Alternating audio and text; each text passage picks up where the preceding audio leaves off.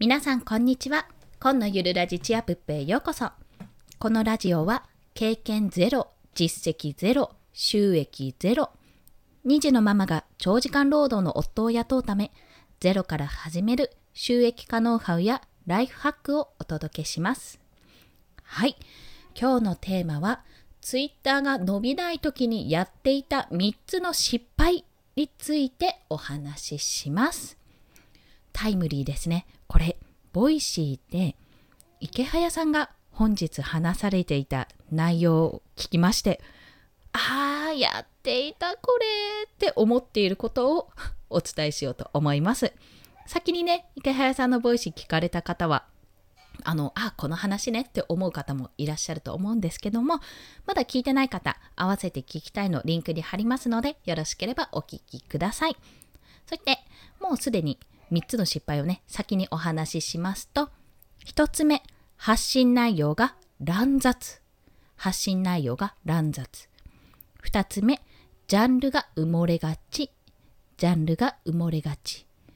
3つ目、そもそものツイート数が少ない。そもそものツイート数が少ない。この3つについてそれぞれ解説していきますね。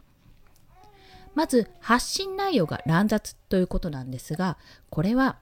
読者目線の喪失というところから入ります。つまりですね、ツイッターを伸ばそうと考えている上で、やはりツイッターってどういう伸ばし方があるかというと、まあ、どういう効果がツイッターにはあるかというと、集客や広告効果ですよね。で、ツイッター運用ということで、自分の商品を持っている人は、このツイッターをうまく使うことで自分の商品への訴求を図ることができるんですけども、そもそも発信の内容がいろいろね、とっちらかっていると、ま、要はいろんな範囲の人をこう対象にしようって思っているとそうなりがちなのか、ま、自分の伝えたいことを話そうと思うとそうなりがちになるんですよ。現在の私なんですよ、こちら。もう現在進行形で失敗してるわけですね。そうなると発信内容が私の場合は、まあ、あの自分が収益化を図るために得た情報のまとめツイートはわかるじゃないですかそこは。と自分の育児の話子育てでちょっとこれ悩んでるんだよねっていう話とあこの本良かったって思って全然違う漫画の話とかもうそういう今日これ食べて美味しかったっていう自分の個人的なツイートとか結局いろんなものがねこうジャンルとしてバーって散漫になっていること、まあ、乱雑かつ散漫ですね結局誰に伝えたいのってところの目線が足りてないとこういう事態に陥ります。でこれは、まあ、池原さんがおっしゃっていたのはある程度もうすでにフォロワーさんがついていていろんな読者さんがいるってことが想定される場合だったらある程度の乱雑さ、まあ、乱雑というかジャンルが増えるいろんなジャンルで発信してるってことはもちろん大事なんですよ。でも私のように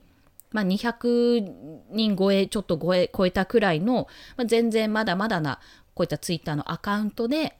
あれもこれも情報を発信していると結局このアカウントは何を教えてくれるのかっていうところが分かりづらくなってしまうんですよね。もうすごくこれ、ああ、今の私だって本当に感じたわけですよ。うん。この読者目線が失われていることで発信内容にばらつきがある。これはぐさっとくる方いるんじゃないでしょうか。ま始めたばっかりの人ならわかるんですけど、一応私始めてまあ、実際アカウント作ってからは半年近く経っているんですけども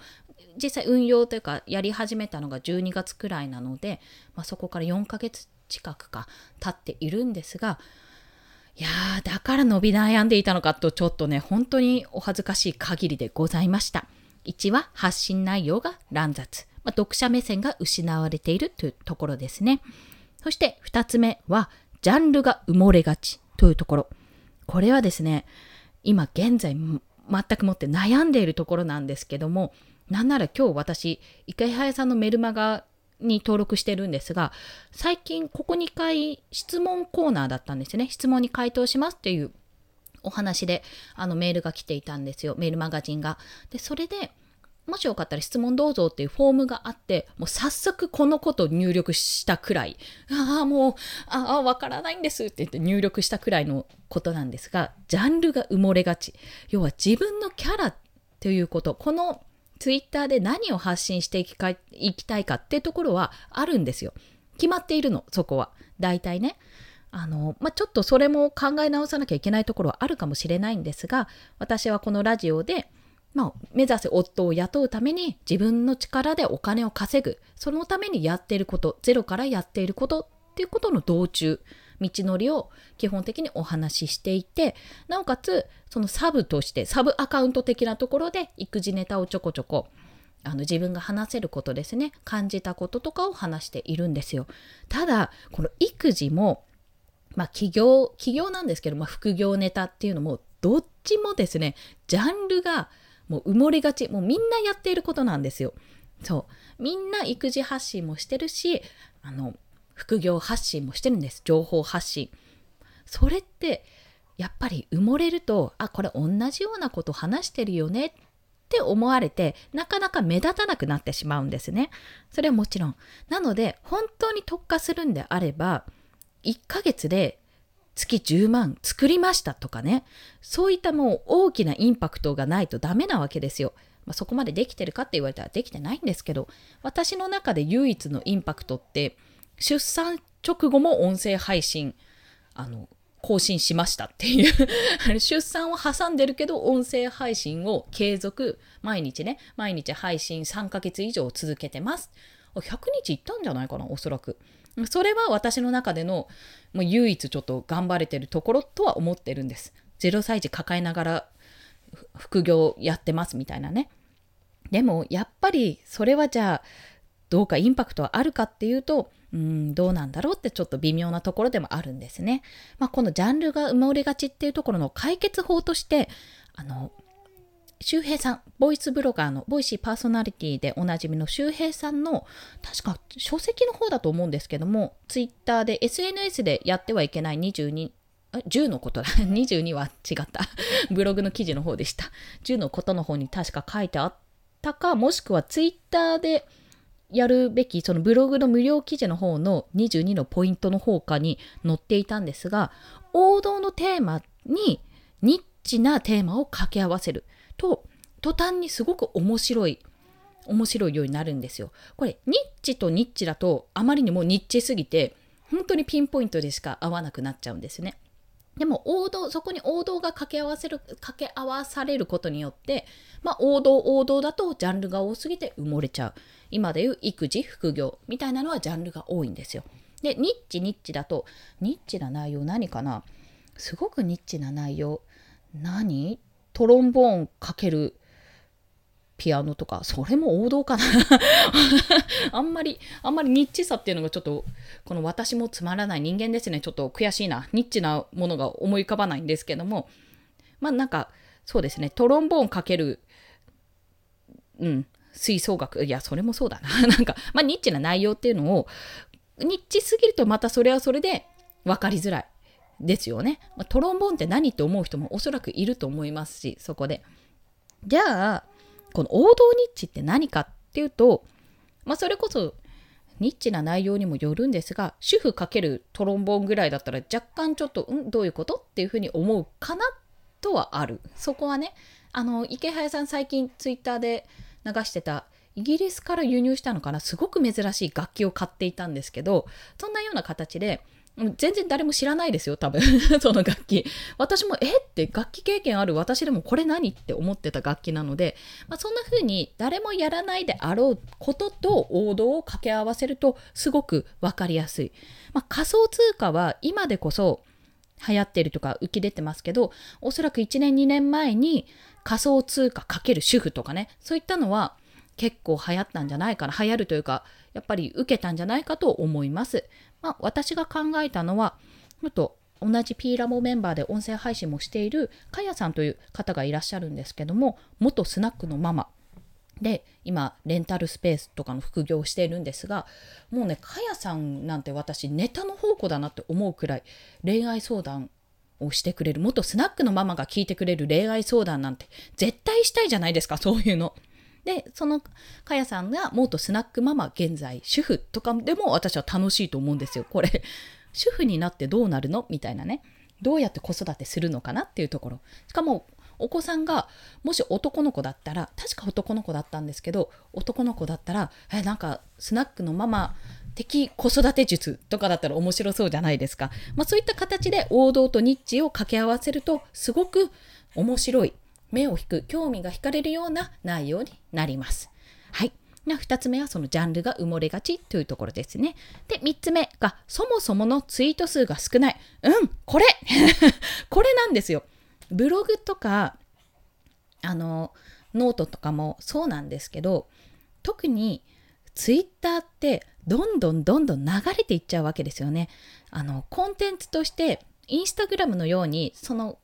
飛べばね見えるっていうのはありますけど積み重なるものでもなくてどんどんどんどん流れてしまうのでツイッターは特にツイート数が少ないと結局インプレッション、まあ、見てくれる回数が減る当たり前 ですよね。私のこの音声配信も1日1本配信するのと1日3本配信するのじゃもちろん聞いてくれる回数が変わります。本当はね、1日1本でいろんな方に聞いていただいた方が、もちろん効率はいいのかもしれませんが、私の場合はやはり集中もしてほしいし、あの他の方にいろんな情報を知ってほしいので、今は1日3本という形をとっております。もちろんそうした方がインプレッションが多く聞いてくれます。ということは Twitter も同じ。ツイート数を増やせば、Twitter は見てくれる回数が増えて伸びるというところなんですよ。はい。ということで、このツイッターが伸びない時にやっていた3つの失敗として、1つ目、発信内容が乱雑。これは読者目線が失われているというところ。2つ目は、ジャンルが埋もれがち。これの解決法としては、王道のテーマとニッチなテーマを使うと、すごく目立つようになりますよ。元スナックママさんが子育てというような形でね。はい。で、最後に、そもそものツイート数が少ない。これツイートをすればするほど人に見られる機会が増えるので、とにかくツイートしろというようなお話でございました。いかがでしたでしょうか？私ですね、現在進行形で失敗をしているので、この改善点をあの、改善点、改善をしながらやっていこうと思いますので、ぜひまたツイツイッターじゃない、あツイッターで合ってるんですが、なんだっけ、フォロワー数ですね、数にこう変化が出ましたら、その報告をこちらでさせていただきたいと思います。はい、息子が泣き出しましたので、息子も参戦することになりました。抱っこしております。ということで、今日の合わせて聞きたいをお伝えしますと、まず冒頭にもお話ししたイケハヤさんの Voicy、ツイッターが伸びない人の特徴、こちらをリンク貼りますね。あと、ツイッターと他にもまとめツイートってスキルアップにもつながるよっていうお話を過去にしております。これはようやくツイートをすると得られる3つのメリットというお話を過去にしておりますので、そちらもリンクを貼らせていただきます。